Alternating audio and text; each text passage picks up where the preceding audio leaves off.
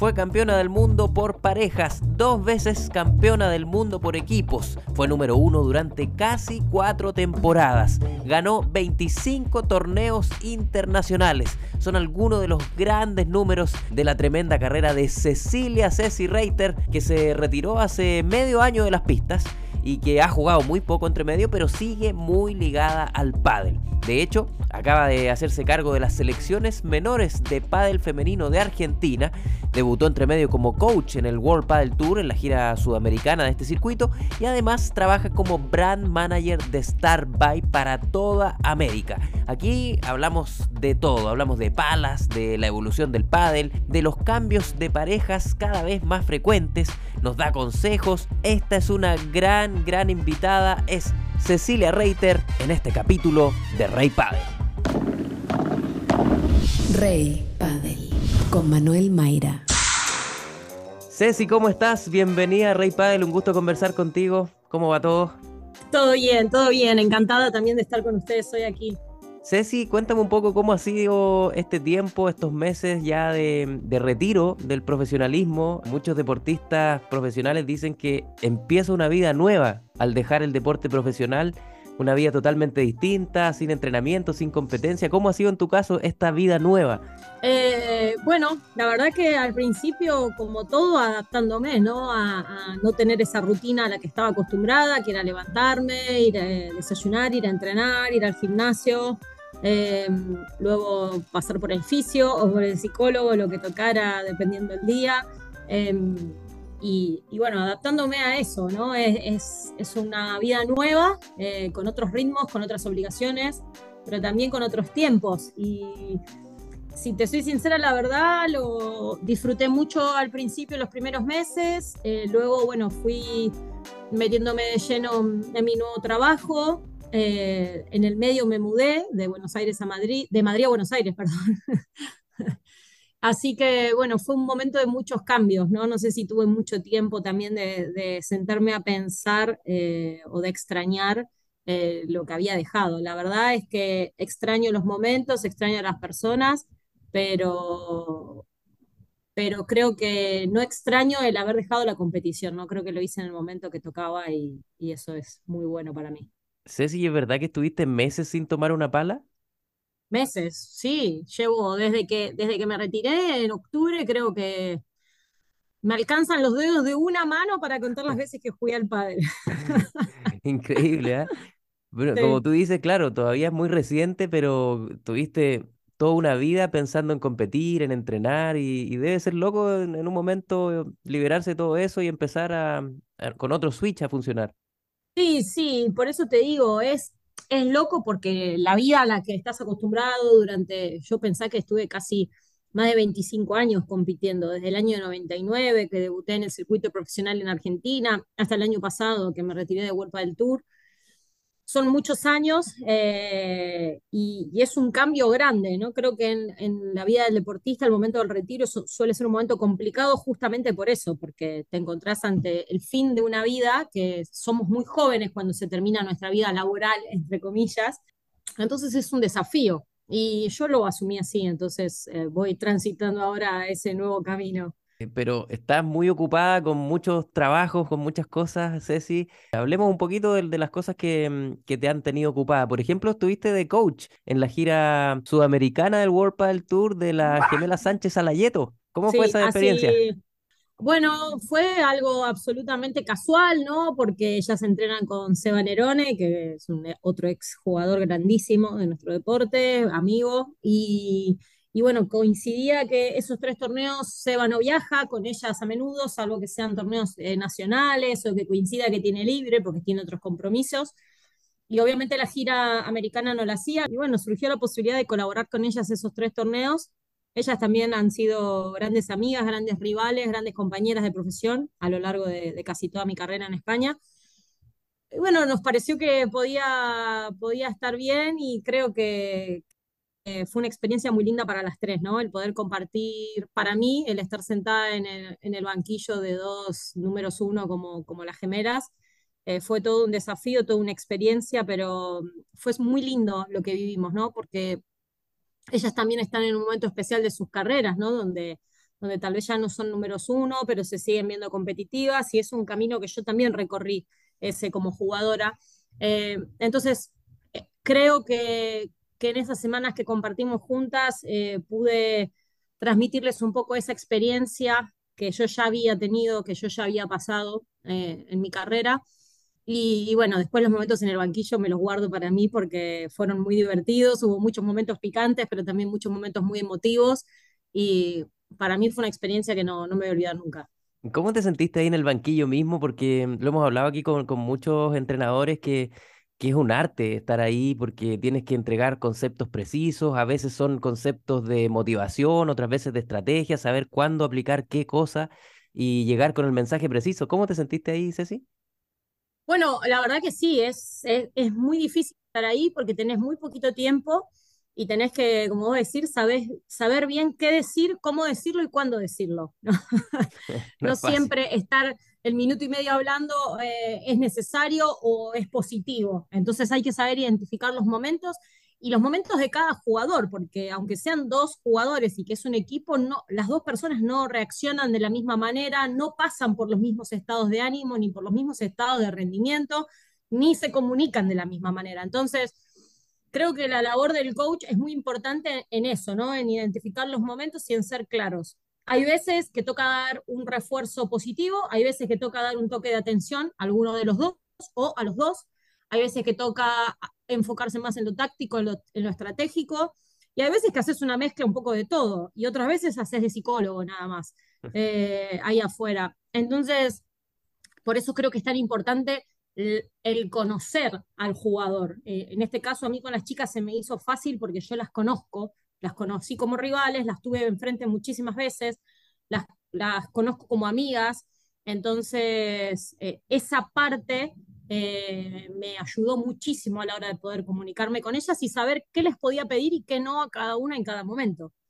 Ceci, tú viviste en primera persona cómo el deporte, el pádel, pasó de ser un deporte no tan conocido ahora a un deporte ya en explosión, donde en muchas partes se está haciendo muy popular donde antes no era. Eh, ¿cómo podrías explicar esa, ese cambio, esa transición? ¿Cómo era antes en términos de los torneos, del trato a los jugadores, de la preparación de los mismos jugadores, de los premios, a cómo es ahora? Bueno, el pádel en los últimos cuatro o cinco años ha dado un vuelco tremendo, pero el crecimiento fue muy lento, fue muy lento, fue, paso a paso. Los torneos que empezamos jugando el primer año que yo viajé a España, que fue en el 2002, no tienen nada que ver con lo que se juega ahora. La cantidad de público, hoy es impensable que un, torneo de pádel se juegue con menos de 3.000, de 5.000 personas en las gradas. Y antes, si llegábamos a las 1.000, era, era un montón y, en, y depende de qué torneos. Los premios han crecido, los contratos de los jugadores están por las nubes. Entonces, bueno, creo que el, deporte se fue desarrollando poco a poco y ahora mismo está ya consolidado, me parece, eh, como un deporte a nivel mundial. Bueno, y mm, ahora acaban de anunciar que vas a estar a cargo de las selecciones menores de pádel femenino de Argentina y que y que claro, eh, se tiene que volver a, mm, potenciar quizás el, el pádel femenino argentino para que vuelva a, brillar como lo brilló antes.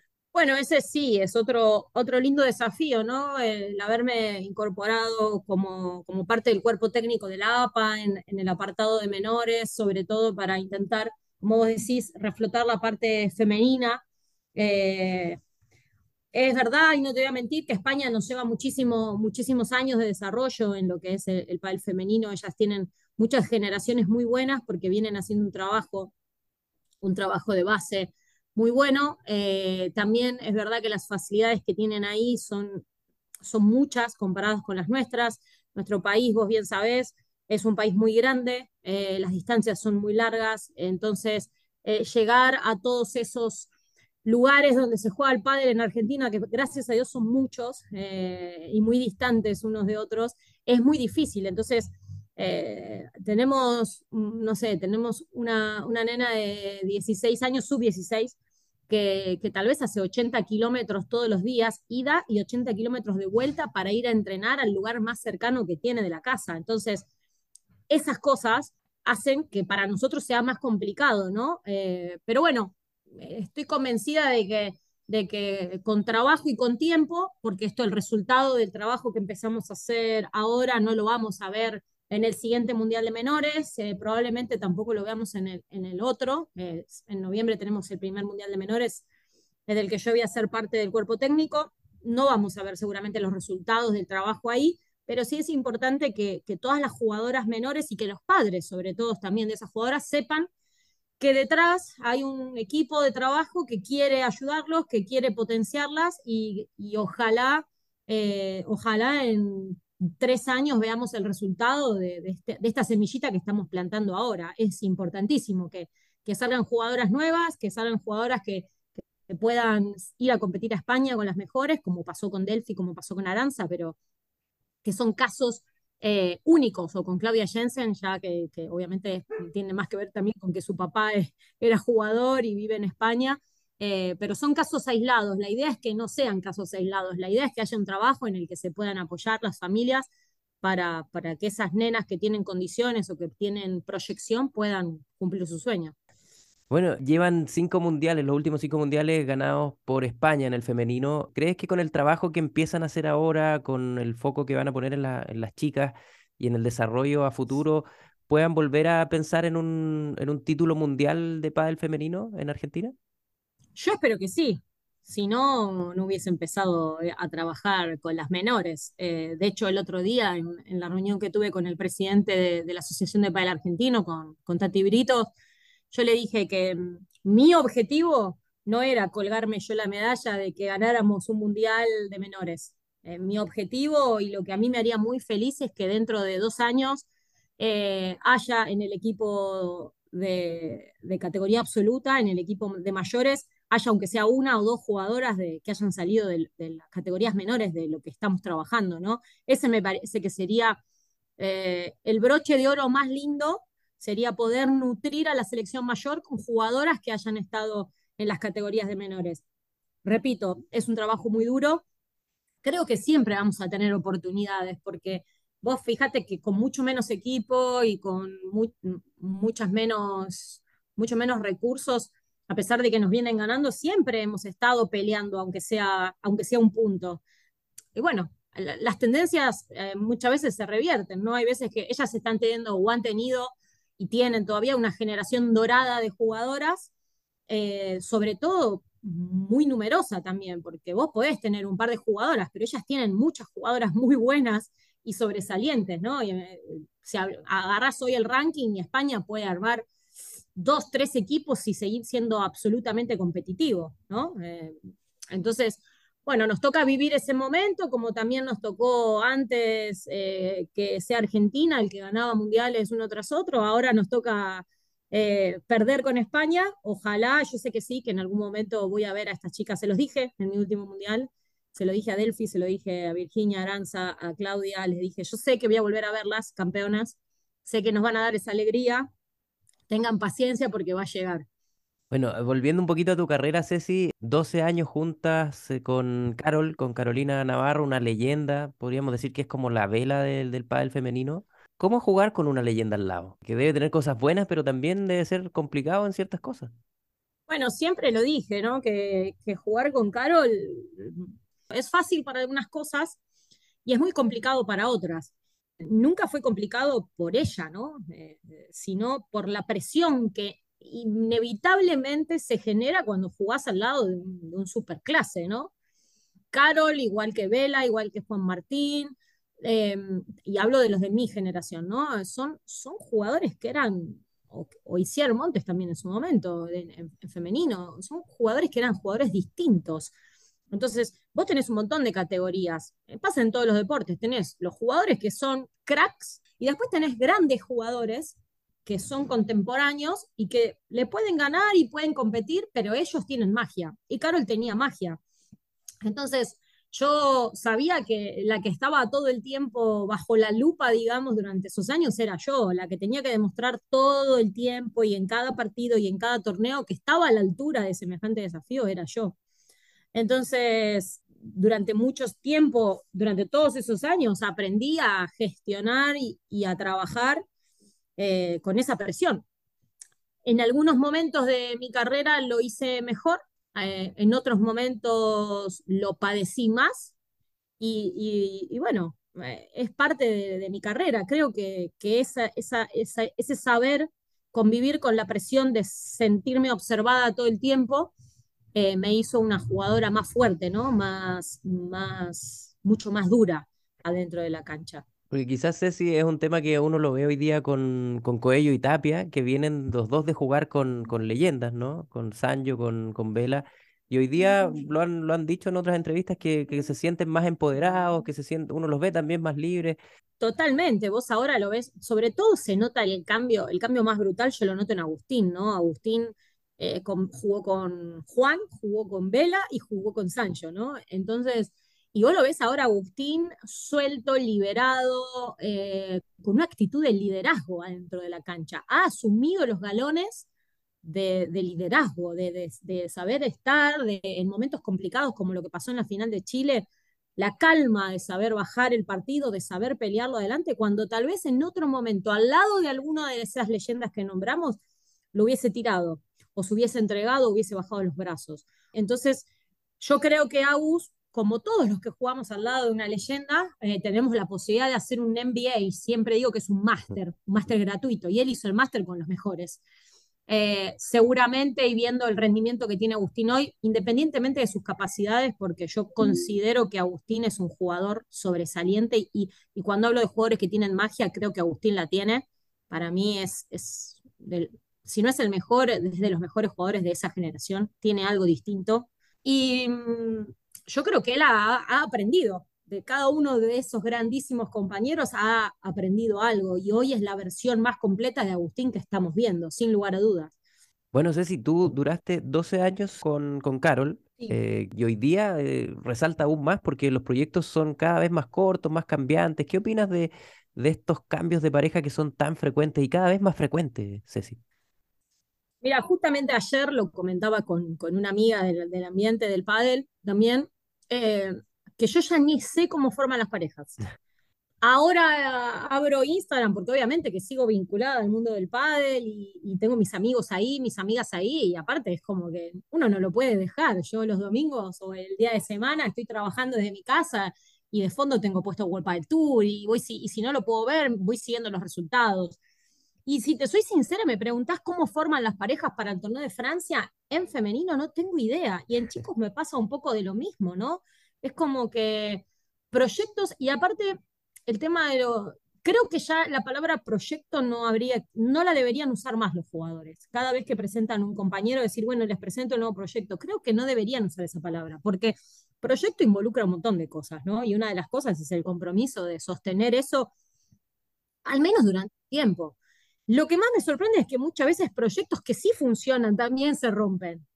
Eh, tampoco hay una estabilidad en cuanto a eso. Entonces, a mí si me preguntás, obviamente, alguien que estuvo 12 años jugando con, con una misma compañera y sin embargo siempre sostuvimos el equipo, pero porque creo que las dos y el equipo que nos rodeaba teníamos muchísima autocrítica. Entonces, si yo jugaba mal, yo reconocía que jugaba mal, no miraba para el otro lado y Carol igual. Entonces, me parece que hoy, hoy creo que los proyectos son más efímeros, primero, y no quiero que suene mal ¿no? al jugador, es el, es el modelo que hay hoy, pero creo que a veces falta un poco de autocrítica. Creo que a veces también tiene que ver con que tal vez los objetivos que se plantean para esos proyectos pueden no ser del todo realistas.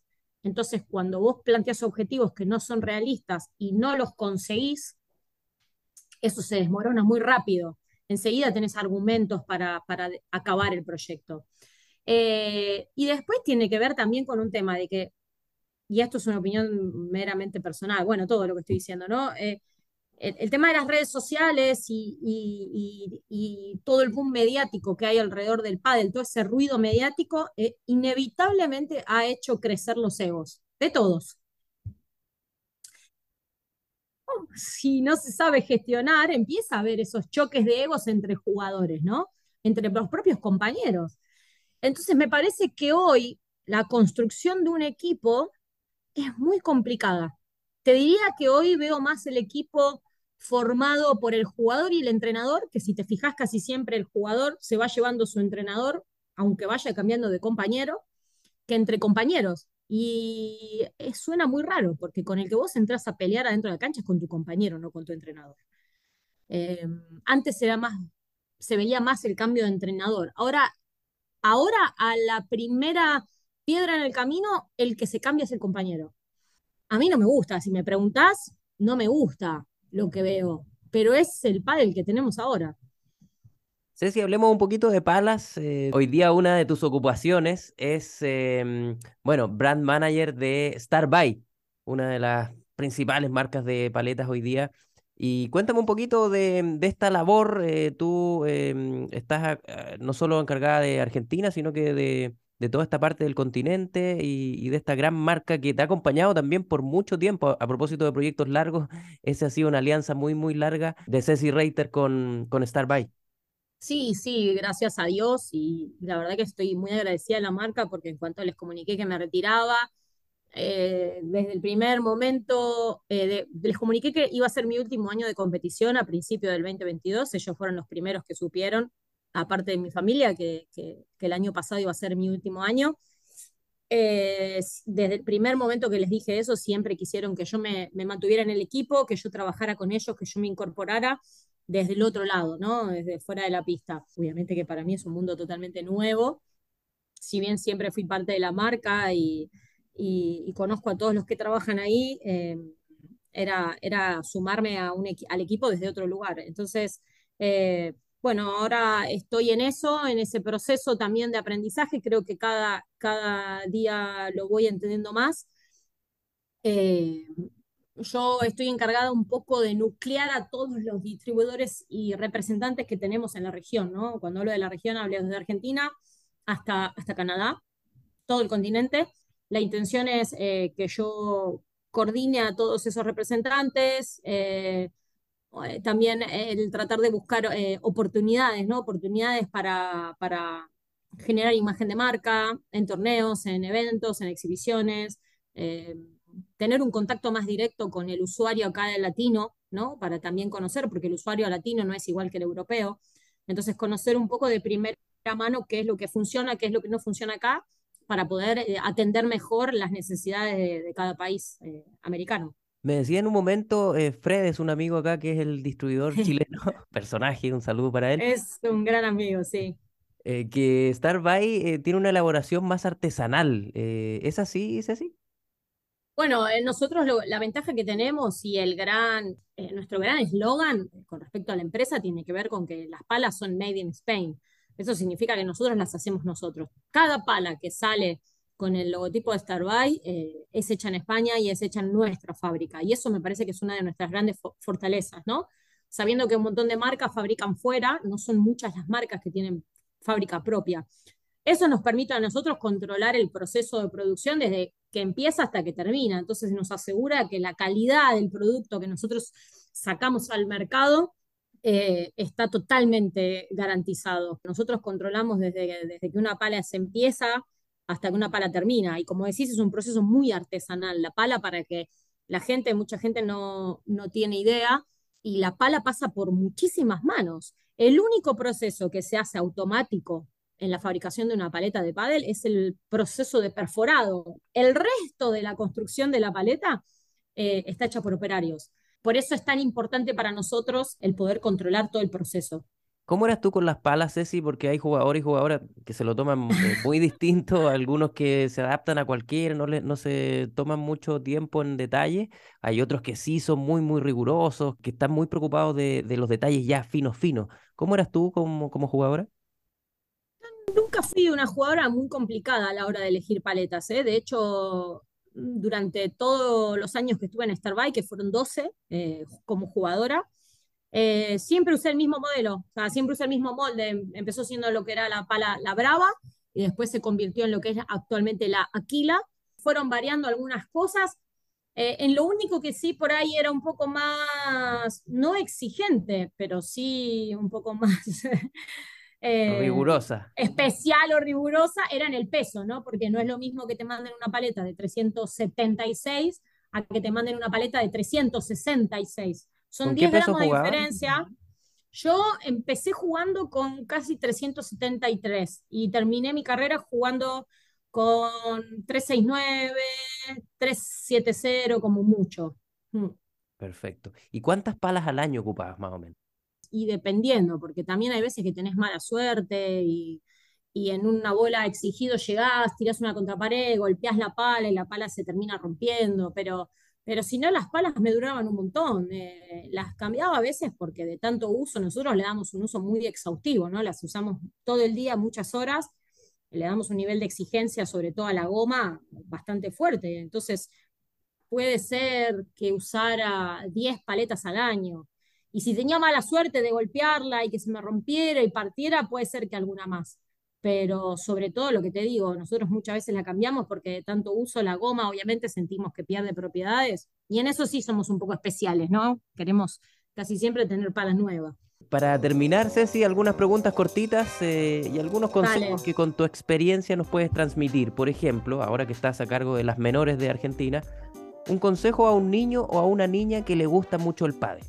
Eh, que disfrute porque eh, en, edad de, en edad de cuando uno es niño es momento de disfrutar del deporte, de tratar de aprender lo que uno pueda, pero sobre todo de entender que es un juego y, que uno va a jugar al pádel para pasarlo bien. Un consejo a un jugador aficionado o a una jugadora aficionada que le gusta competir, le gusta jugar y también obtener buenos resultados que traten de no enojarse, ¿no? Porque el aficionado tiende a enojarse mucho, sobre todo con los compañeros. No, que traten eh, sobre todo de que yo les, siempre digo que a, nivel aficionado también se puede aprender, también se puede mejorar. El pádel es un deporte que en cada nivel, eh, cada segmento de nivel te permite mejorar, te permite aprender. Entonces, que sigan aprendiendo, que sigan disfrutando y sobre todo eso, que no se enojen mucho cuando compiten. Bueno, tú tenías una muy buena lectura de los partidos, todo el mundo lo, reconoce y mm, por lo mismo, un consejo para leer el partido. Muchas veces es simplemente hacerse autopreguntas, ¿no? Parar un segundo, porque cuando vemos en, un montón de, de, situaciones que el jugador no para, que cambia de lado, no habla con el compañero, no se detiene, un segundo hacer una pausa, decir, ¿qué está pasando? Estoy perdiendo, vale, pero ¿qué está pasando? ¿Cómo me están jugando? Vos te haces un par de preguntas y solo vas a ver cómo me están jugando. ¿Estoy errando yo o me están ganando los puntos? Eh, ¿Estoy eh, cometiendo muchos errores? Entonces empezás a autodescubrir solo las respuestas. Muchas veces tiene solo que ver con tomarse ese minuto de decir, bueno, vamos a, ver qué es lo que está pasando acá adentro, ¿no? Eh, simplemente eso y hacerse un par de preguntas con respecto al partido y van a encontrar las respuestas. Y el último, Ceci, un consejo para preparar el mate, el mate que te estás tomando ahí. El mate que me estoy tomando, bueno, el agua no puede superar los 80 grados porque si no la hierba se quema. Esos que usan agua hervida y la enfrían con agua, con agua fría, no, no va, la hierba se lava. Eh, la hierba tiene que ir tres cuartas partes del mate, más o menos. Hay que hacer, hay que ahuecar un poquito la hierba antes de poner la bombilla, echar un poquito de agua. Ese agua que se echa primero es un poquito más fría, dejar que hidrate la hierba, bombilla y se echa el agua solo encima de la bombilla. Esto también de regar todo el agua de todo el mate, no. Y los españoles y las españolas han aprendido harto de, mate, ¿ah? gracias al padre. sí, han aprendido, han aprendido. Se han, se han familiarizado mucho, la verdad, con el, con el tema del mate. Muchas gracias por estar en Rey Padel. Cuando quieras, ya sabes este, dónde encontrarme. Estoy encantada de poder, poder ayudarlos, poder participar. Así que aparte me lo pasé muy bien. Genial. Un abrazo, Ceci. Un abrazo para todos. ¿Te gustaría que tu marca le hablara al oído a padeleros y padeleras cada día? Muy fácil, escríbenos a nuestro Instagram, arroba reypadel, donde además tenemos concursos, noticias, coberturas de torneos, transmisiones en vivo y mucho contenido de padel. También recuerda escucharnos todos los viernes a la 1.30 de la tarde en el programa Pauta de Juego de Radio Pauta 105.1 en Santiago y pauta.cl en todo el mundo.